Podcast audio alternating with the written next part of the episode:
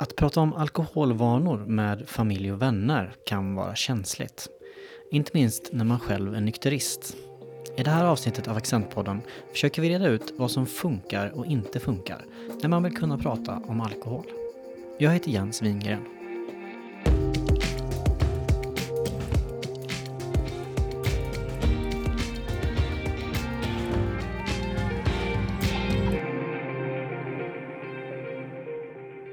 Accents chefredaktör Ulrika Ambjörn träffade Karin Hagman som är VD för Systembolagets dotterbolag IQ. Hon tror att det kan vara svårare att prata om alkohol med andra för den som själv är nykterist. Ja, jag tror det faktiskt, därför att redan i, ett va i att vara, i valet att vara nykterist, så har man ju gjort en, en normbrytande aktivitet så att säga. De flesta i Sverige dricker ju alkohol. Eh, jag funderade lite utifrån, utifrån mitt eget perspektiv också. Det är ju väldigt, väldigt svårt att bryta mot normer och det kan vara svårt även om man som jag dricker alkohol ibland.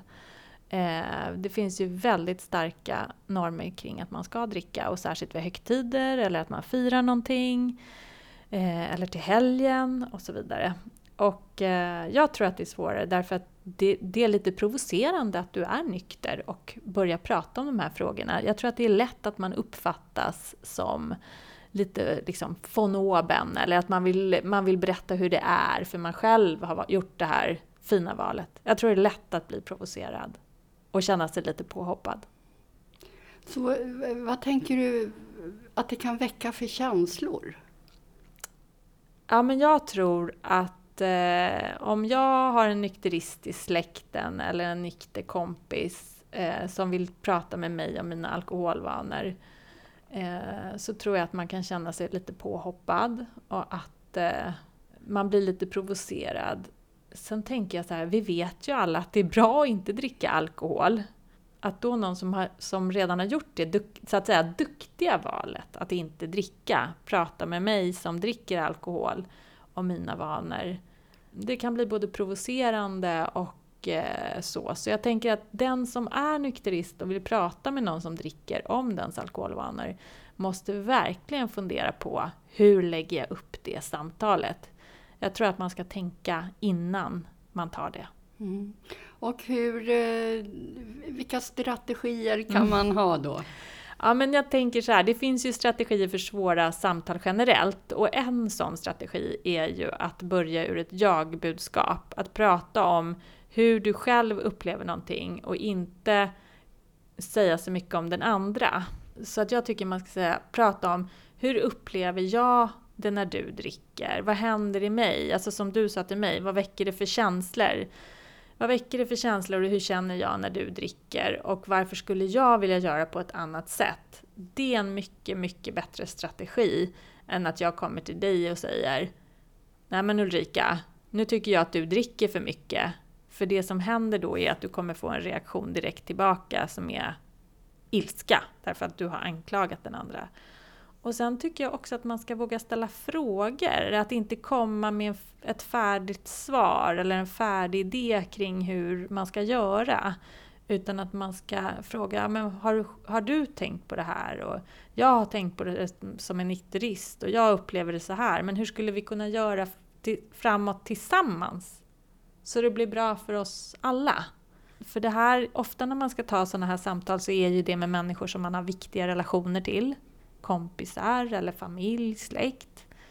Eh, och om man då vill värna relationen så tror jag att det är viktigt att lyssna aktivt, ställa frågor, utgå från dig själv och hitta en väg framåt tillsammans. Inte komma med så hårda ultimatum. För du måste fundera på vad är ditt slutmål? Vad är det du vill? Och hur når du dit? Så var strategisk.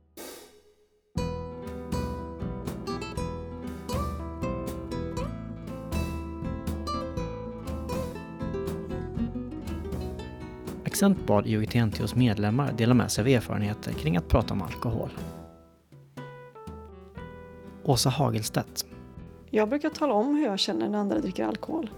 Och jag tycker att alkohol ofta exkluderar oss som inte dricker. Särskilt när vi ska dricka snaps och liknande. Och så brukar jag berätta vad undersökningar visar om hur barn känner inför vuxnas drickande. Men det här är ett samtal som man ska ta vid ett annat tillfälle än på festen eller middagen. Stefan Gullberg. Mm, jag tror att det är lättare att prata innan själva festen. För när folk sitter med ett alkoholglas i handen så hamnar de lätt i försvarsställning. I övrigt så tror jag på det praktiska exemplet. Liksom att visa att det går att ha roligt på en fest med vanlig dricka i glaset. Nina Svensson. Jag är rätt noga med att inte prata alkohol. Om inte de andra frågar. Av flera skäl, men delvis för att jag tycker att mitt ställningstagande verkar påverka andra ganska mycket. Och mer om jag inte pratar med dem om deras drickande. Respekt föder respekt liksom. Göran Ottosson.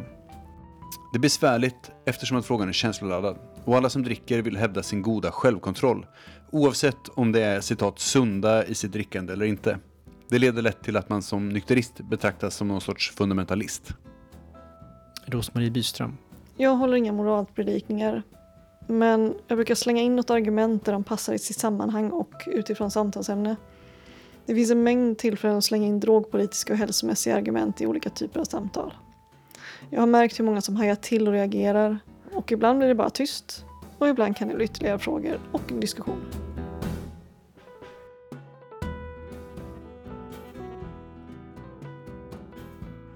Många skriver att samtalet blir svårare att ha under en fest när alkoholkonsumtionen redan är igång och central för umgänget.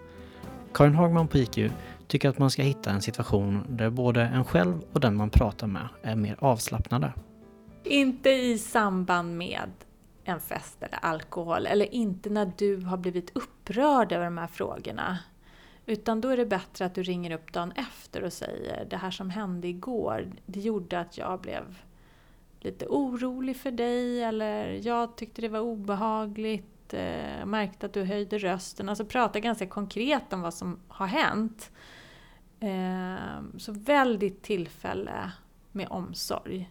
Och till exempel, jag tänker nu, nu är det vår och det är snart påsk och det kommer vara massa liksom, tillfällen till vårfester. Att man då också pratar ganska långt i förväg om de här sakerna. I min familj till exempel så kommer vi ha ett studentfirande.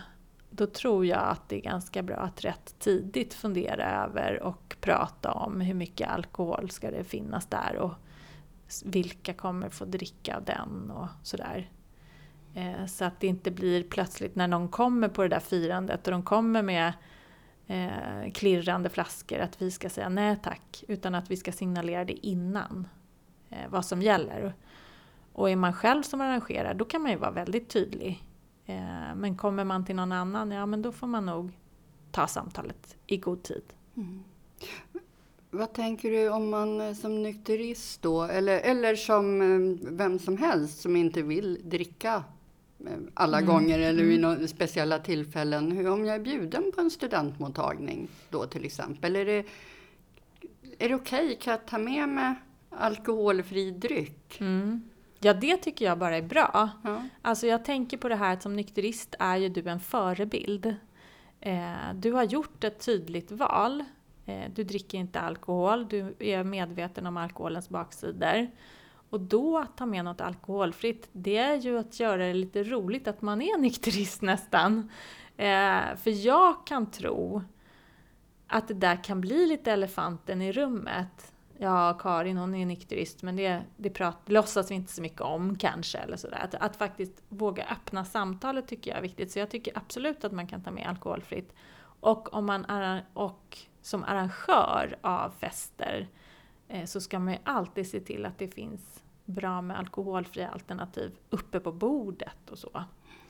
Eh, så det tycker jag, det tycker jag man ska göra. Så det är inte ofint att komma med sin egen kasse? Nej, absolut inte. Snarare tvärtom tycker jag att det är lite roligt. Man ska inte skämmas för att man är nykterist, man ska ju vara stolt över det. Och beredd att bjuda?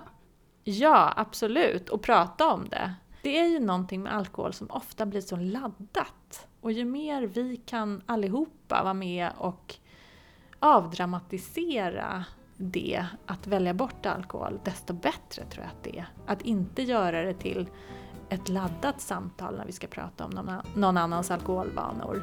Utan att göra det på ett avslappnat sätt och utgå från dig själv. Och du tar ju det här samtalet av omtanke, inte för att du är arg på någon för att den dricker.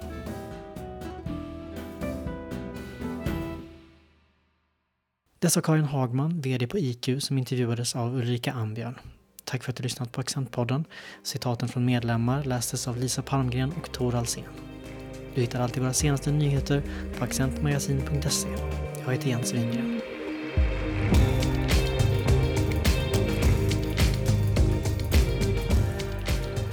Du har lyssnat på Accentpodden. Accent är Sveriges största tidning om droger och nykterhet och EGT NTOs medlemstidning. Du får gärna höra av dig till oss och berätta vad du tyckte om den här podden och vad du skulle vara intresserad av att höra mer om i framtiden. Du når oss på accent iugt.se. Du hittar våra senaste nyheter på www.accentmagasin.se eller på Facebook. Tack för att du lyssnat!